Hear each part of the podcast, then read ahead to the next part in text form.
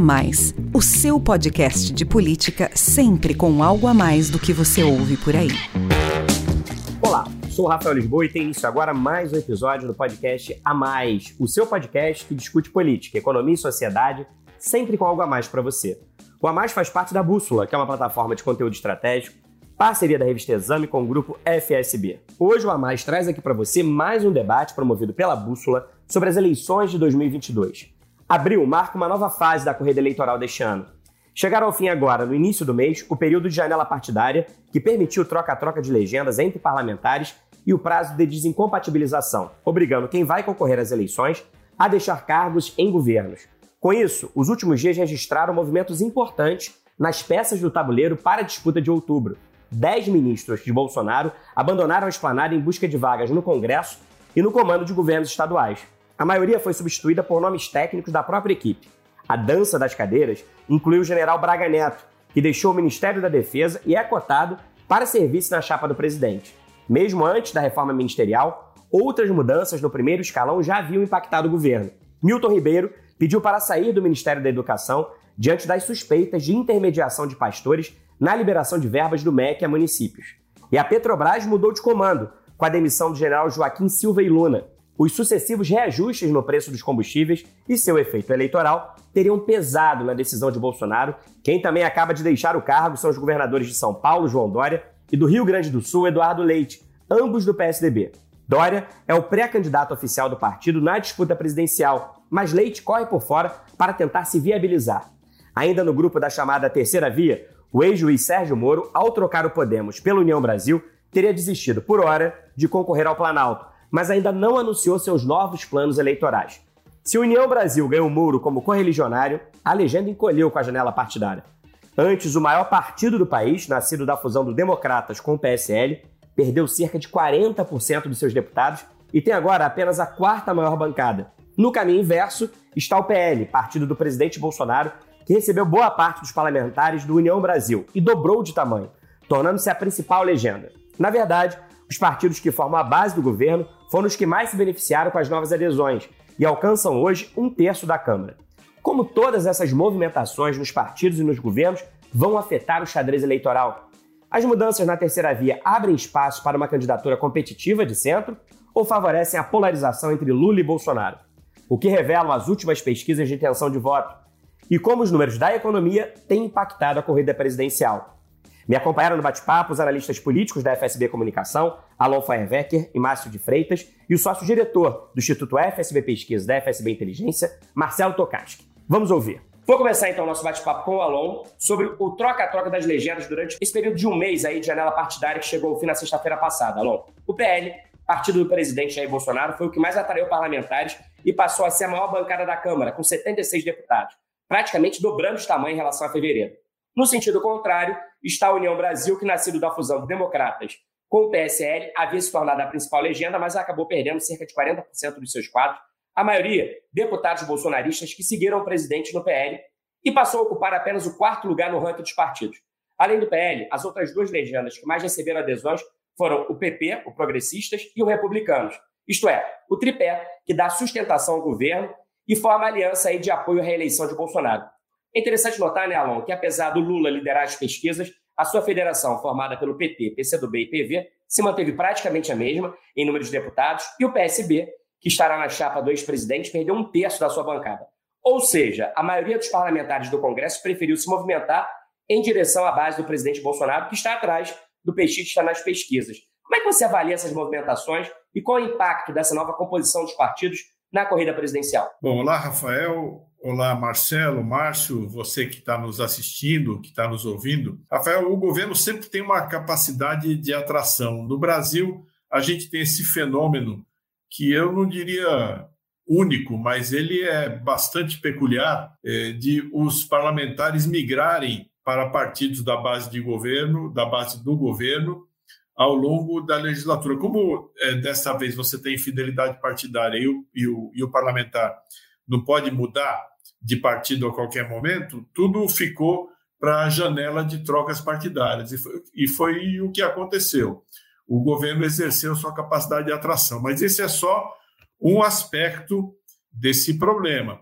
O outro aspecto é que o presidente Jair Bolsonaro, nesta, nesse início de reta final de mandato e início de período eleitoral, ele vem se mostrando competitivo. Ele não é favorito. No momento, as pesquisas apontam que o ex-presidente Lula é favorito, mas aquelas é, previsões ou, eventualmente, esperanças de outros candidatos de que o presidente desidrataria e abriria espaço para uma terceira via não, tão, não, não estão se confirmando, porque o presidente se mantém competitivo. É, então, esses dois fatores eles, eles é, acabaram pesando nessa, nessa anabolização da base do Bolsonaro, da base do governo. Agora, o que a gente vai ter de ver, Rafael, é se o que vai pesar na eleição é a pessoa do candidato ou os apoios políticos que ele tem, né? É, na verdade, essas duas coisas pesam, mas a gente vai ter de ver qual é o aspecto principal. Normalmente, em eleição é, presidencial, o voto do eleitor é bastante independente, não depende tanto assim é, de quem está apoiando o candidato a presidente ou deixando de apoiar. É mais fácil o eleitor escolher um deputado porque o presidente apoia um deputado do que escolher um candidato a presidente porque o deputado apoia esse candidato a presidente. Mas isso é uma coisa que nós vamos ter de, verificar. É, se não houver é, traições em em quantidade ponderável, nesse momento a gente pode realmente perceber que o, o presidente Jair Bolsonaro tem mais apoio político, não digo apoio popular, mas apoio político para sua reeleição do que o ex-presidente Lula tem para voltar ao poder. Obrigado, Alon. Márcio, eu quero continuar conversando com você sobre os reflexos da janela partidária, mas em relação a outras disputas que estão em jogo em outubro, além da eleição presidencial. Para começar, a gente sabe que com o fim das coligações nas eleições proporcionais, conquistar uma bancada expressiva na Câmara se tornou ainda mais importante para o fortalecimento dos partidos e um desafio para a sobrevivência das legendas menores. Como é que o novo desenho que se configurou a partir desse troca-troca impacta a estratégia dos dirigentes partidários para as eleições legislativas? Eu também quero ver a sua opinião sobre o efeito dessas mudanças nas disputas estaduais, dos governos regionais. Rafael, olá, olá, alô, Marcelo. E a quem nos acompanha aqui agora, é um prazer estar presente aqui conversando com vocês. Eu acho que tem uma, uma coisa interessante, Rafael, nessa questão do troca-troca partidário, que muitas pessoas estão se esquecendo que é o detalhe da cláusula de barreira, ou cláusula de desempenho que foi introduzida em 2017 na legislação. Essa cláusula, ela criou uma, né, um patamar mínimo de votos em nove estados para os partidos políticos é, eles têm que ter pelo menos este ano 2% da votação proporcional para conseguirem ter representantes na Câmara dos Deputados. Isso é interessante porque na eleição passada, por exemplo, nós tivemos com capacidade de ter uma representação na Câmara 30 partidos. Um absurdo, claro. Este ano, com essas mudanças partidárias, confusões, com essas mexidas todas, nós tivemos uma redução no número de sete partidos no país. Hoje, a Câmara dos Deputados tem 23 partidos, principalmente porque esse rearranjo eleitoral e essa obrigatoriedade de desempenho em nove estados, de obter é, 2% mínimo da votação, que vai subir nas próximas eleições, vai chegar a 3%, se não me engano, em 2030, isso cria né, a necessidade de racionalizar e de ter resultados, de ter uma ficha partidária lançada ali com nomes viáveis para obter essa votação e ter acesso ao fundo partidário e ao tempo de televisão e ao fundo eleitoral também, que é a maneira de se fazer campanha oficial no partido hoje. Então, esse mecanismo aí, ele criou até uma boa notícia para a gente, né? uma redução de sete partidos, mesmo que nós ainda tenhamos excepcionalmente 23 partidos, o que é um número é, inadministrável no sentido de governabilidade, é realmente é uma notícia alvissareira até é, do impacto dessa legislação. Então, eu queria ressaltar isso primeiro. É, do ponto de vista de mexidas de organização dos, dos partidos, é, além da cláusula de barreira, a necessidade de ter acesso a verbas do governo, por exemplo, de ter uma viabilidade eleitoral nos estados e uma chapa é, que, no plano nacional, ela seja agregadora do ter, em, ter, em termos de voto. Então, as chapas que se mexeram melhor aí e que agregaram mais parlamentares foram a do presidente Bolsonaro, como o Alon é, já ressaltou, porque o governo tem uma capacidade de distribuição de recursos é, durante o governo e na reta final, e o presidente acertou nesse ponto, é, buscando se organizar politicamente, o que ele não teve na campanha passada, e agora, como presidente, ele tem uma estrutura partidária muito mais forte, tem partidos, tem uma base de governo é, para fazer sua campanha, para multiplicar isso nos estados, e, claro, do outro lado, o Lula, que também tem. Não houve esse atrativo, porque o Lula não tem o que oferecer a não ser o discurso e, claro, o seu favoritismo eleitoral. É, nesse sentido, é, os partidos ali estão mais ou menos do mesmo tamanho, que apoiavam o presidente Lula e que terminaram agora, eles estão mais ou menos no, no mesmo sentido ali. Ou partidos que tiveram também uma desorganização. Quero ressaltar aqui é, a questão de uma crise que é do PTB, é, que, em função de uma crise de comando partidário, acabou encolhendo significativamente, perdeu é, 40% da sua bancada, mas era uma bancada muito pequena de 10, é, foi para 6 deputados.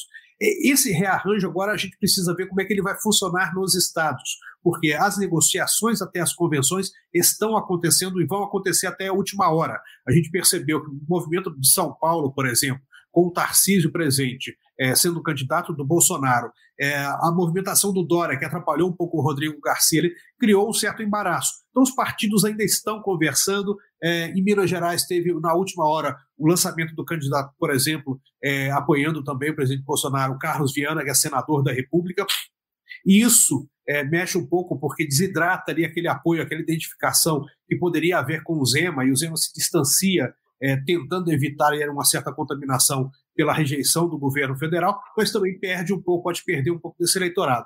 É, essa movimentação está acontecendo em todo o país, isso vai acontecer até o período das convenções, que será de julho a começo de agosto, até o dia 5 de agosto. Então, dia 20 de julho até 5 de agosto, teremos esse rearranjo partidário nos estados acontecendo, Rafael. Obrigado, Márcio. Marcelo, recebê-lo aqui no nosso debate, você que é um especialista em pesquisas, é sempre uma oportunidade para a gente atualizar os números da corrida eleitoral. Por isso, minha primeira pergunta a você é sobre o que revelam os últimos levantamentos de intenção de voto para presidente. Como é que está o retrato hoje da disputa? Que tendências do comportamento do eleitor você pode destacar para a gente? Bom, primeiro, olá, Rafael, olá, Alon, olá, Márcio, olá quem nos assiste. É sempre um prazer estar aqui mais uma vez na Bússola para discutir né, pesquisa, política, enfim, a gente está num ano é, muito, muito quente nesse sentido.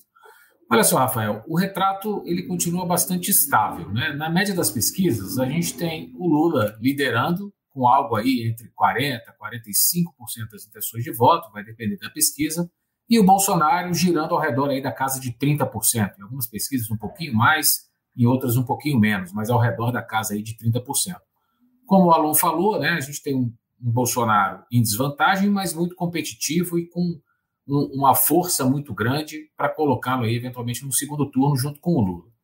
Hoje, né, no momento que a gente grava é, é esse vídeo aqui, saiu uma primeira pesquisa, pesquisa do IPESP, em que não está no cenário o nome do Sérgio Moro, né, que, como você falou aí na abertura, né, enfim, indas e vindas, né, anunciou que não seria candidato, depois disse que seria, mas o União Brasil não, não dará a legenda, diz que não dará a legenda para ele para campanha presidencial, enfim mas a primeira pesquisa que testa um cenário em que Moro não é candidato. E aí o que acontece? A gente vê uma estabilidade ali do Lula, o Lula ficou nessa mesma pesquisa que está registrada aí no TSE, com as, o mesmo percentual de votos, com 44%, e o Bolsonaro, o Bolsonaro se beneficiou um pouquinho com a saída do Moro. Ele cresceu de 26% para 30%. Então, o, o, que essa primeira pesquisa indica é que o, o presidente ele ganhou uma parte desse eleitorado morista mas, ao contrário do que algumas pessoas podiam imaginar, que talvez ele ganhasse até mais que isso, ele ganhou a metade, um pouco menos que isso. Nessa mesma pesquisa, há 15 dias atrás, o Moro tinha 9% das intenções de voto. Então, o Bolsonaro cresceu 4%, mesmo que ele tenha pego todo mundo ali, né? É, todo mundo que veio para ele, sejam pessoas que estivessem votando há 15 dias no Moro, ainda assim não chega a dar a metade. Né? A outra metade ela se distribuiu entre os outros nomes de terceira via, e entre os eleitores indecisos, mas se diluiu bastante. Ninguém, ninguém na terceira via teve um crescimento significativo. Então, por enquanto, mesmo após a saída do Moro aí da disputa, ou pelo menos a saída dos cenários de pesquisas eleitorais, é, a gente vê que essa saída ela não turbinou nenhum nome de terceira via e ela, na verdade, ampliou ainda mais a polarização Lula-Bolsonaro, o que tem sido uma tendência já muito forte nessa eleição. Hoje, a gente tem aí, a depender das pesquisas, entre 70% e 75% do eleitorado que, no cenário estimulado, já de saída escolhem ou o presidente ou, ou o ex-presidente. Né? E nunca é demais falar, a gente já falou isso aqui em algumas ocasiões, que é a primeira vez que a gente tem uma eleição com essa característica, né? em que o presidente atual está buscando se reeleger e a gente tem, entre os adversários, um ex-presidente da República. A gente tem hoje, ao redor aí, entre 5% e 10%, mais ou menos, né, a depender da pesquisa também, de eleitores indecisos ou de eleitores que falam que vão anular o seu voto. Ou seja, a gente vê aí que resta no máximo, não passa disso, 20% do eleitorado que hoje está nas mãos da terceira via, e em algumas pesquisas até menos que isso. Né? Ou seja, a terceira via, mesmo que todo, todos os candidatos abrissem mão e todos os eleitores, o que é difícil de acontecer, todos os eleitores abraçassem um único nome, a gente veria que ainda assim ela está numa certa distância ali, grande, em relação ao segundo colocado, que é o Bolsonaro. Né? Então, apesar de todas essas movimentações políticas, partidárias, enfim, o ponteiro dessa eleição ainda não mexeu. Né? O eleitorado ainda não, não vê um nome de terceira via capaz de aglutinar uma fatia mais significativa do eleitorado. Quem tem o maior potencial hoje, depois da saída do, do Sérgio Moro, é o Ciro Gomes, mas ele não chega nem a romper a, bar a barreira aí dos dois dígitos, né? O que, do ponto de vista estatístico, torna quase nulas, torna quase nulas as chances da gente ter uma terceira via no segundo turno. A verdade, né, a gente também já falou disso algumas vezes, a verdade é que a gente está numa espécie de segundo turno antecipado, né? E, na minha opinião, isso tem acontecido por dois motivos. Primeiro, por essa polarização Lula-Bolsonaro, que ela foi criada já no processo eleitoral lá de 2018, que culminou na, na eleição do Bolsonaro. Né? É claro que agora o Lula voltou a ser elegível, e isso reforçou ainda mais essa tese né, de um bolsonarismo versus petismo, ou, até me corrigindo aqui, bolsonarismo versus lulismo, né? porque o Lula ele tem uma força eleitoral mais forte do que a própria força do PT em termos de intenção de voto. Agora, na minha avaliação, a gente tem um segundo fator que potencializa bastante essa polarização, que é a economia. Né? O brasileiro está bastante descontente com a atual situação econômica, né? ele tem perdido renda, perdido poder de compra por conta da inflação, principalmente, o desemprego está muito elevado, e o que é pior, né? a gente não tem visto melhora na perspectiva futura. O, o eleitor está muito desanimado com o futuro da economia. E a eleição está se aproximando, né? Já, já, já, estamos a menos de seis meses da eleição, e esse mau humor ele não vem cedendo. Isso influencia muito o eleitor na escolha de voto. Porque na hora de pensar o voto para presidente, o que o eleitor tem feito, via de regra, é comparando. Ele, ele tem comparado o atual cenário né, com o cenário que ele vivia lá durante os governos do Lula, lá na, na, na, nos anos é, 2000, no início dos anos 2000 né, até 2010, quando a Dilma daí foi, foi eleita para dar continuidade ao governo. E, principalmente na baixa renda, a gente vê que é uma população que vislumbra ganhos que ela teve lá no governo Lula e que agora está muito prejudicada, principalmente pelo aumento de preços. Né? É a, a baixa renda é a população que mais sofre com a inflação. E aí, de maneira geral, né, boa parte do eleitorado tem comparado esses dois governos, o que explica um pouco hoje essa vantagem do ex-presidente Lula nas pesquisas. E para finalizar, um outro dado importante que eu gosto muito de observar. A gente tem aí entre 70% e 80% dos eleitores de cada um dos líderes, ou seja, dos eleitores de Lula e dos eleitores de Bolsonaro, que estão dizendo que, olha, não vou mudar meu voto até outubro. Ou seja, o eleitor está dando sinais de que tem pouco espaço para mudanças muito surpreendentes aí nesse tabuleiro. Claro que elas podem acontecer, podem surgir fatos novos. Vamos lembrar que em 2014 a gente teve um fato né, muito relevante na campanha, quando o acidente aéreo com o Eduardo Campos, que veio a falecer, e isso mudou bastante ali, ele vinha em ascensão nas pesquisas. A gente teve a facada do Bolsonaro em 2018, que fez com que ele também ganhasse muita tração ali logo na sequência. A facada aconteceu ali é, no começo de setembro, dia 6 de setembro de 2018, ou seja, a gente ainda tinha um mês de campanha praticamente. Agora, por enquanto, nessa eleição de 2022, a gente não tem nada no radar que, que possa impactar e que possa mudar esse cenário de polarização que a gente tem vivido. Obrigado, Marcelo. Alon, aproveitando aí que o Marcelo falou sobre a terceira via, eu quero conversar com você sobre uma das mudanças que mais abalaram o xadrez eleitoral recentemente, que foi a saída do Sérgio Moro do Podemos para o União Brasil, com a sua aparente desistência de disputar a presidência. Né? Dirigentes da nova legenda de Moro chegaram a dizer que ele concorreria à Câmara dos Deputados por São Paulo, mas no dia seguinte, o ex-juiz deu uma entrevista coletiva afirmando que não se lançaria deputado e que a cadeira do Palácio do Planalto continuava nos seus planos. As declarações irritaram a ala do União Brasil, ligada ao antigo Democratas e liderada pelo ACM Neto. Essa ala se movimentou para impugnar a filiação do Moro.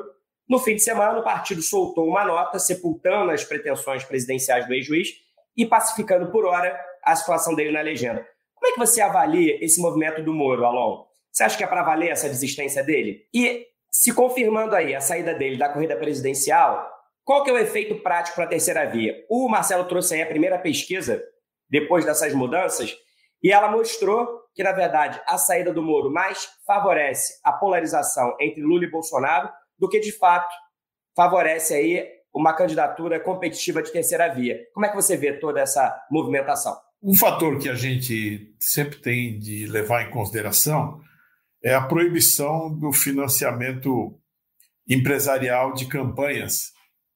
Então, sobrou só o, o dinheiro do fundo eleitoral e, eventualmente, um, contribuições de pessoas físicas. Essas contribuições de pessoas físicas no Brasil, elas são em, em, em volume muito pequeno, insuficiente para é, financiar até campanha de deputado. Imagina uma campanha de presidente da República. Então, o que aconteceu ali com o Podemos, na minha opinião, e um pouco de apuração também, é que havia uma pressão do próprio Moro para que o Podemos destinasse mais recursos para a campanha eleitoral e os candidatos a deputado e os próprios deputados do Podemos estavam resistindo a isso. E aparentemente também houve uma pressão dentro do Podemos para que o próprio Moro desistisse de, da, da, candidatura a presidente pelos baixos índices de intenção de voto que ele vem mostrando e se transformasse num certo puxador aí de votos para a Câmara dos Deputados. Então, tem esse problema do Moro. Daí o Moro foi para o União Brasil. No União Brasil tem o mesmo problema, o problema dos recursos limitados, e tem um problema adicional, que é o fato de muitos deputados e candidatos a deputado já estarem com a campanha engatada aí, é, ou para se colocarem como independentes em relação ao Lula e ao Bolsonaro, ou para se conectarem à campanha do Bolsonaro. Então, dentro do próprio União Brasil, só quem bancou mesmo a, a pretensão do Moro ser candidato a presidente da República foi o pessoal do antigo PSL, que rompeu com o Bolsonaro, mas que fez a campanha do Bolsonaro em 2018. Agora, a situação é, é, é simples. Se o Moro tiver maioria no partido para ter a legenda para ser candidato a presidente, ele vai ser, senão ele não vai ser. A gente tem que acompanhar como é que isso aí vai se desenvolver mas é, como ele já fez ali um movimento pela desistência, já teve uma manifestação no partido dizendo que ele vai participar de um processo, é, de, de, um projeto no estado de São Paulo, acho difícil ele voltar. Mas na política, é, só está morto politicamente quem está biologicamente morto. Então vamos esperar é, o que, que vai acontecer. Em relação à terceira via, a situação dela não é boa, porque depende de um dos dois candidatos que lideram as pesquisas desidratar. Né? É, isso no momento não está acontecendo. O que estava com mais jeito de que poderia desidratar seria o Bolsonaro, mas também não aconteceu. O Bolsonaro ele está se fortalecendo. Inclusive, como o Marcelo é, já, já colocou aqui, a pesquisa do IPESP mostra o que é uma coisa natural, que a maioria dos eleitores do Moro vai para o Bolsonaro quando o Moro não está na disputa. Agora, o que a gente tem de prestar atenção é em duas coisas, o Rafael. Primeiro, Ciro Gomes. Né? O Ciro Gomes está mostrando uma certa resiliência eleitoral. Enquanto os outros nomes da terceira via vão virando poeira, digamos assim, é, o Ciro Gomes ele se mantém ali no patamar de 10% de intenção de voto, né? um pouquinho menos, é, um pouquinho mais, mas ele está aí no jogo. Se em algum momento houver uma demanda do eleitorado por uma terceira via, o produto que está na prateleira, por enquanto, é o Ciro Gomes. E tem outro movimento também que a gente tem de acompanhar, é a possibilidade de Dória, é, Simone Tebet, Moro e, eventualmente, o, o candidato do Novo, o Dávila, é, se juntarem todos em torno de um nome, para a gente ver em uma primeira pesquisa, numas primeiras pesquisas, qual que vai ser o desempenho desse nome. Então, eu acho que a gente ainda tem que aguardar um pouco e acompanhar. Obrigado, Alon. Ainda sobre a terceira via, eu quero agora conversar com você, Márcio, sobre a situação do PSDB. O pré-candidato oficial do partido à presidência é o ex-governador de São Paulo, João Dória, mas a saída dele do governo na semana passada, obedecendo ao prazo de desincompatibilização, foi bem conturbada, né? Diante do que Dória considerava falta de apoio explícito da legenda, havia rumores de que ele continuaria no comando do Estado e abriria mão de concorrer ao Planalto. Depois de uma carta do presidente nacional do PSDB, Bruno Araújo, afirmando que as prévias tucanas seriam respeitadas, Dória então renunciou ao Palácio Bandeirantes para disputar a corrida presidencial. Nada disso, porém, tem impedido a oposição interna à sua candidatura e a movimentação de Eduardo Leite, que deixou o governo do Rio Grande do Sul e tenta se viabilizar como nome do PSDB na disputa. O Eduardo Leite ele tem conversado com lideranças políticas de outras legendas, de centro para a costura de alianças, e já admitiu até em entrevista a possibilidade de ser vice numa chapa com a senadora Simone Tebet, pré-candidata pelo MDB. Como é que se avalia então, Márcio, que serão os próximos capítulos dessa novela tucana? Dória ou Leite? Quem tem mais chances de ter um final feliz? E como esse clima de divisão interna prejudica o partido e a construção de uma candidatura competitiva de terceira via? Well, é, o histórico do PSDB nunca foi de muita fidelidade e lealdade interna, né? A gente for lembrar as eleições passadas, 2002, a gente teve o Lulécio em Minas Gerais, quando o Serra era candidato. A mesma coisa aconteceu na, na reeleição do Aécio e na tentativa do Alckmin é, de se eleger. É, em 2010, o Serra tentou novamente, né, não conseguiu avançar. O PSDB tem essa característica um pouco muito própria de dissidências, divisões internas muito fortes. E neste momento, o Dória, para se viabilizar, ele precisa de apresentar uma coisa que até agora não surgiu nas pesquisas: votos é, consistentes para ele se tornar uma terceira via e agregar valor é, à sua candidatura para a convenção. Mesmo que juridicamente ele tenha razão em dizer que ganhou as prévias, ele tenha direito a ser candidato, esse tema será questionado na convenção. É, e você tem um movimento hoje grande dos deputados, justamente por essa questão que o Alô mencionou, que é a divisão dos recursos. O que vai para as candidaturas a deputado, senador, governador e o que vai para a candidatura a presidente da República. Evidentemente que a candidatura de presidente é a mais cara de todas, né, pela sua dimensão nacional, pela necessidade dos recursos, de contratação de pessoal, é, ela acaba custando mais ao partido. Se ela não tem viabilidade, ela vai ter um questionamento daqueles que buscam, é claro, se eleger para a Câmara dos Deputados, Senado ou Governo de Estado. E aí, é, é claro, o PSDB está discutindo esse assunto. Qual é a prioridade? O que, que seria viável nesse sentido, neste momento? É, é, mais viável a candidatura do Dória ou não? Por isso que o Dória fez esse movimento tentando é, buscar essa garantia. Só que, me desculpe, é, aí houve uma certa ingenuidade. Conseguiram uma carta é, do presidente Bruno Araújo para ostentar não garante que ele vai ter os votos na convenção. E ela poderá ser judicializada depois. E a convenção é que efetivamente aquele instrumento legal que é levado ao TSE para registrar a candidatura. Então nós temos um desenho aí de um conflito jurídico possível futuro dentro do PSDB, o que fragiliza ainda mais o Dória. Então assim, ele fez um movimento buscou sair com um checkmate dali, mas ele não saiu com checkmate nenhum. Na verdade, ele saiu deficitário de um movimento, de uma candidatura que já estava em baixa. Então, é, a situação dele hoje é muito complicada e ele acabou é, com esse movimento enfraquecendo politicamente o vice-governador de São Paulo, que assumiu hoje é o governador Rodrigo Garcia. Uh, existia já uma aliança com o apresentador da Atena, que é muito popular, e queria apoiar é, o Rodrigo Garcia sendo candidato ao Senado Federal na mesma chapa. O Datena, vendo aquele movimento, é, teve uma reação brutal e foi apoiar o Tarcísio, que hoje é o principal adversário ali para estar no segundo turno, possivelmente é, contra o Fernando Haddad em São Paulo. Então, essa movimentação do Dória, ela não foi é, muito bem calculada, muito bem planejada, e ele mostrou que ainda é muito apolítico para exercer a política brasileira em alto nível. Obrigado, Márcio.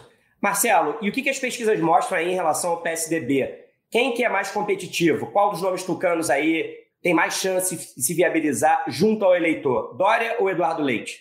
Ora, Rafael, Hoje, nenhum dos dois. Né? Nas pesquisas que testam Dória ou Eduardo Leite como candidatos né, é, tucanos, é, os dois têm um desempenho muito parecido. 2, 3, 4% dos votos. Né? Os dois têm uma fatia muito pequena do eleitorado. Com uma desvantagem para o Dória, que o Dória governa um estado muito populoso. Né? São Paulo tem quase 22% do eleitorado brasileiro, ou seja, ele poderia ter uma largada muito boa né, se ele tivesse o apoio no, seu próprio quintal, o que não está acontecendo hoje. A, a, última pesquisa que eu vi, pelo menos, de intenção de voto em São Paulo para presidente, o Dória estava com 5% apenas, o que é muito pouco né, para um governador de estado. É, e aí, o outro dado que a gente tem que olhar é a questão da rejeição. Né? O Dória, hoje, nacionalmente, tem uma rejeição próxima aí dos 60%, que para o espectador ter uma ideia, né, para o ouvinte também ter uma ideia, é uma rejeição próxima da rejeição do Bolsonaro, que é a rejeição mais alta entre todos os candidatos. O Leite tem uma rejeição menor, mas muito em função também de um desconhecimento maior. Né? O, o Dória é uma figura nacionalmente mais conhecida, né? em torno aí de 10% da população diz que desconhece quem é João Dória, e o Leite, né, enfim, é, é, é governador de um estado que está menos em evidência, né? não vou falar aqui usar a palavra importante, porque não, gosto muito disso, de qual estado é mais importante, mas enfim, o, o, estado de São Paulo traz uma exposição maior, uma evidência maior na mídia nacional, e o Dória também é um político mais antigo, está né? Tá na política é, há mais tempo que o Eduardo Leite, que é aí um, um, um político de primeiro mandato. É, então, o, o, em tese, né, o Eduardo Leite pode até ter um potencial um pouco maior se ele converter esse desconhecimento que ele tem hoje, esse autodesconhecimento, em potencial de voto. Agora, é, isso está no radar também, a gente precisa entender se isso aconteceria. O Dória, para tentar crescer nacionalmente, para chegar lá na época da convenção tucana aí que o Márcio falou bem, é, com né, uma carta na manga maior, ou seja, com os sonhados aí 12, 15% de intenção de voto, para mostrar que ele ainda tem uma chance de chegada ali em outubro, né, para fazer frente ao Bolsonaro e tentar um lugar no segundo turno, ele precisa reduzir essa rejeição, que hoje é um fator impeditivo ali para o crescimento da sua candidatura. Alô, com o fim do prazo aí de descompatibilização, houve dança das cadeiras em todos os governos, municipais, estaduais e, claro, também no governo federal. Dez ministros do Bolsonaro deixaram a esplanada para disputar as eleições de outubro. Tarcísio Gomes de Freitas, do Ministério da Infraestrutura, que vai concorrer ao governo de São Paulo, você até citou isso na sua primeira resposta. João Roma, do Ministério da Cidadania, disputará o governo da Bahia. Onyx Lorenzoni, do Ministério do Trabalho e Previdência, tentará o governo do Rio Grande do Sul. Entre aqueles que concorrerão a uma vaga no Senado estão Tereza Cristina, ex-ministra da Agricultura e pré-candidata pelo Mato Grosso do Sul, Rogério Marinho, ex-ministro do Desenvolvimento Regional e pré-candidato pelo Rio Grande do Norte, Gilson Machado, ex-ministro do Turismo e pré-candidato por Pernambuco, e Flávia Arruda, ex-ministra da Secretaria de Governo e pré-candidata pelo Distrito Federal. A ex-ministra da Mulher, Família e Direitos Humanos, Damares Alves, ainda não decidiu que cargo vai disputar. Já o ex-ministro da Ciência e Tecnologia, Marcos Pontes, deve tentar uma vaga na Câmara dos Deputados por São Paulo, e o general Braga Neto, ex-ministro da Defesa, é cotado para ser vice de Bolsonaro na chapa à reeleição. Como é que você avalia, então, Alon, essas mudanças no governo? Qual o impacto da saída desses nomes, desses titulares, para a administração Bolsonaro? E o mais importante, na sua opinião, qual é a viabilidade eleitoral desses ex-ministros? Olha, Rafael, o impacto para o governo acredito que vai ser mínimo, porque esses ministros foram substituídos por pessoas de confiança deles, é, na maior parte dos casos, ou na totalidade dos casos, é, mudanças que não vão mexer na estrutura do ministério dos ministérios. Em relação à é, elegibilidade de cada um deles, veja, são duas situações diferentes. O candidato a um cargo majoritário, senador ou governador, depende bastante de apoio político. Né? Então é preciso saber como esses candidatos articularam esse apoio político é, com os candidatos a deputado, os deputados, os prefeitos e os vereadores. Então, por exemplo, quem se candidata ao Senado, você falou aí da ex-ministra Tereza Cristina, é preciso saber como é que está o quadro é, de apoios ali no estado dela, no Mato Grosso do Sul, se não me engano. Né?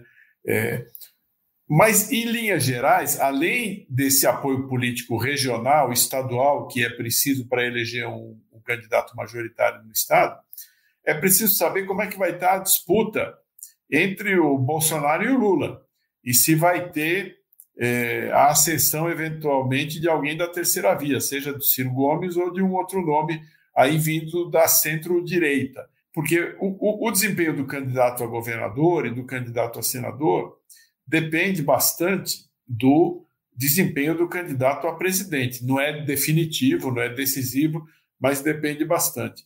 Em relação aos candidatos a deputado, aí tem um problema adicional, Rafael, que é a concorrência e a disputa com os que hoje já são deputados e que são da base do governo. Então, se você se candidata a deputado federal é, no Estado, na, na base de apoio, vamos dizer, do Jair Bolsonaro ou do Lula, você não está concorrendo principalmente com os candidatos dos partidos da oposição, você está concorrendo principalmente com os que, dentro da base do governo, já são deputados ou são candidatos a deputado com uma boa articulação política nos municípios, com os prefeitos e vereadores. Então, é, esse é o quadro geral que eu vejo para essas candidaturas.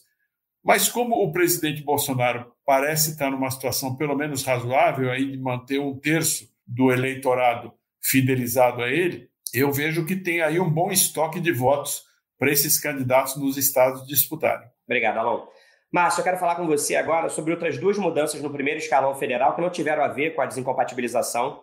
A saída de Milton Ribeiro do Ministério da Educação, devido aí a suspeitas de intermediação de pastores na liberação de verbas do MEC a municípios, e a demissão do general Silvio Luna da presidência da Petrobras diante do descontentamento de Bolsonaro com os aumentos sucessivos do preço dos combustíveis. Como essas mudanças, Márcio, então, na educação e na Petrobras, e os fatos que as motivaram afetam a corrida eleitoral, na sua opinião? Rafael, é, o presidente, nesse caso, tem duas preocupações que são básicas. Né? A primeira é estabelecer ali um discurso que é crítico ao adversário dele.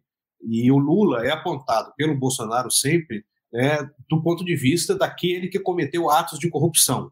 Quando o seu governo passa a ser alvo desse tipo de acusação, o presidente tem que blindá-lo e tem que tentar proteger o governo de é, colar esse tipo de acusação também nele pessoalmente. Então, a modificação que ele fez ali, muito pressionado até é, por integrantes políticos é, do Palácio do Planalto e conselheiros do Congresso Nacional que observavam o cenário e notavam que isso já estava causando um desgaste, foi visando parar a sangria nesse quesito que é importantíssimo do ponto de vista estratégico para o governo é, em termos de discurso eleitoral. Então, Milton Ribeiro foi um caso de contenção de danos, especificamente. No caso da Petrobras, é, é, claro que os aumentos aí que não estão no controle da própria empresa, são ocasionados por uma guerra eh, na Ucrânia, é, por um cenário internacional que já estava afetado pela pandemia, esses aumentos do, do petróleo que aconteceram lá atrás, é, eles impulsionaram muito o repasse de preços. E aí a Petrobras, claro, tendo uma política adotada, já institucionalizada é, para fazer isso, ela fez um repasse, apesar de ter até tentado segurar ali é, durante um, um, período maior, algumas semanas, a Petrobras é, segurou esse repasse, mas não foi suficiente para evitar é, um aumento substancial. Então foi chamado de mega reajuste, de mega aumento, e isso gerou uma crítica e um temor ao governo é, de que esse descontentamento com a economia causasse o dano eleitoral. Então, o presidente é, fez a troca do fusível, vamos dizer assim, pegou para presidente da Petrobras e está buscando um outro nome para colocar no lugar, é para dizer que está procurando uma saída. É, tem alguns problemas ali. É que você fazer é, é, esse tipo de modificação também gera um certo desgaste com o mercado, é, que é minoritário em termos de voto, mas que pode gerar uma instabilidade em termos de investimento no país. Mas, de qualquer maneira, o governo está sendo beneficiado agora por uma certa estabilização do preço do, do petróleo um pouco acima de 100 dólares e pela queda do dólar. Então, daqui a pouco, se se confirmarem as tendências de uma normalização do preço do petróleo e também de uma queda do dólar, o governo pode ter um certo alívio nisso, nisso é, durante o período eleitoral. É, se não houver aumento, o benefício pode de diminuir o preço pode acabar é, sendo é, exibido pelo governo como um acerto na sua política econômica. Marcelo, para encerrar então a nossa conversa aqui, eu quero falar com você também sobre economia, né? Os reajustes sucessivos no preço dos combustíveis teriam pesado na decisão do governo de substituir o comando da Petrobras, o Márcio reforçou isso, eu já tinha destacado na abertura. E a energia é um dos itens que tem contribuído para aumentar a pressão inflacionária que vem corroendo a renda e o poder de compra dos brasileiros. Você já disse aqui outras vezes que fatores econômicos vão influenciar de maneira decisiva as eleições de outubro, inclusive reforçou isso na sua primeira resposta hoje aqui no nosso debate. O que dizem então as últimas pesquisas sobre o impacto da economia na corrida presidencial? Como é que os eleitores têm avaliado essa questão? A quem eles atribuem a responsabilidade pela inflação, principalmente aí o aumento dos combustíveis? Olha, Rafael, é... o humor do brasileiro com a economia ele está estável em patamar ruim. Isso ainda não tem mudado. A gente tem se aproximado aí, né? A gente falava um ano da eleição, nove meses da eleição, agora a gente está há pouco menos de seis meses e esse humor está mais ou menos mantido, né? E mais que o humor também é a questão da perspectiva. Agora, você me pergunta quem é o culpado, né, na visão do, do, do, eleitor. E aí não tem jeito, né? O culpado pela inflação, pelo aumento de preço, é quase sempre o governo atual. Né? O eleitor com um nível de escolaridade maior, ele até pesa, né? ele até pode pesar outros fatores nessa análise. Né? Ele pode levar em consideração a guerra na Ucrânia, as variações de câmbio, crises internacionais, etc. Mas o eleitor médio, né, a gente tem um, um, um, eleitor de uma escolaridade mais média no Brasil, ele tende a responsabilizar o ocupante da cadeira. Isso foi sempre assim e acho que não, tem muito por que ser diferente agora. Agora, é o que o Márcio falou, né? Claro que na campanha o presidente Bolsonaro vai poder dizer que a crise econômica foi provocada pela pandemia de Covid, que é uma crise mundial, que não é um, uma questão localizada do Brasil e por aí vai. Essa, imagino que provavelmente vai ser a sua narrativa. Agora, do outro lado, né, a gente tem o seu principal adversário, que é o Lula, que vai dizer que a economia era melhor no seu governo, que o seu governo promoveu mais crescimento econômico, mais distribuição de renda, etc. E a gente vai ter essa, essa guerra de narrativa. E aí é que eu volto ao ponto da questão da expectativa. Né? A decisão de voto ela está muito atrelada à expectativa do eleitor. O eleitor sempre tenta imaginar quem é o candidato que vai melhorar a vida dele, que vai gerar emprego, que vai controlar a inflação, que vai aumentar o poder de compra. Né? É, é dessa maneira que o eleitor costuma é, definir o seu voto. É, e aí, por esse raciocínio, né, que, que tende a ser dominante, é, a gente vê que o, o eleitor está tá, tá, tá pendendo mais para o lado do Lula, por entender, provavelmente, que no passado a economia estava melhor do que no presente. E a questão do humor, né? Como eu falei, as pesquisas têm mostrado um eleitorado ainda muito cético em relação à economia, né? A maioria das pessoas, a ampla maioria dos brasileiros, continua achando que a economia está em dificuldade, está no caminho errado, que a inflação vai continuar castigando. As pessoas, é, mais de 90% delas dizem que os preços subiram muito nos últimos seis meses mas três de cada quatro eleitores, 75% mais ou menos, acham que os preços vão continuar subindo, ou seja, a expectativa futura ela ainda é muito negativa. Né? Para que a rejeição ao governo atual diminua, essa, essa expectativa ela tem que melhorar daqui para frente. E isso não tem acontecido. Né? O tempo tem passado, a, a eleição tem se aproximado e, e essa expectativa não tem mudado. Se esse pessimismo continuar, é difícil a gente imaginar uma mudança muito abrupta no cenário. Agora, de novo, né, gosto sempre de ressaltar, a gente está falando de hoje, da fotografia desse momento. Né? Esses seis meses aí que a gente vai ter, a gente precisa acompanhar como é que a economia vai se comportar. A gente tem, por exemplo, indicadores recentes aí do mercado de trabalho, mostrando uma geração de empregos formais acima até do que estava previsto. Enfim, a gente precisa ver como é que esses indicadores vão se comportar e se vai haver tempo né, para o eleitor mudar o seu humor e, de fato, mudar aí o ponteiro da eleição que hoje está apontando, né, se a eleição fosse aí no próximo final de semana, a gente quase que poderia cravar que a gente teria um segundo turno entre Lula e Bolsonaro. Mas, obviamente, a eleição é daqui seis meses, tem muita coisa para acontecer e a variável econômica vai ser muito importante, muito decisiva, mais do que nunca, na minha avaliação, para a escolha que o eleitor vai fazer, para a posição que ele vai tomar daqui até o dia 3 de outubro. Você acabou de ouvir mais um debate da Bússola sobre as eleições de 2022. Tema que o podcast A Mais, você sabe, continuará acompanhando de perto. Vamos trazer sempre aqui análise dos nossos especialistas sobre as movimentações da corrida presidencial. Obrigado pela sua companhia até agora e a gente se encontra novamente no próximo episódio. Tchau!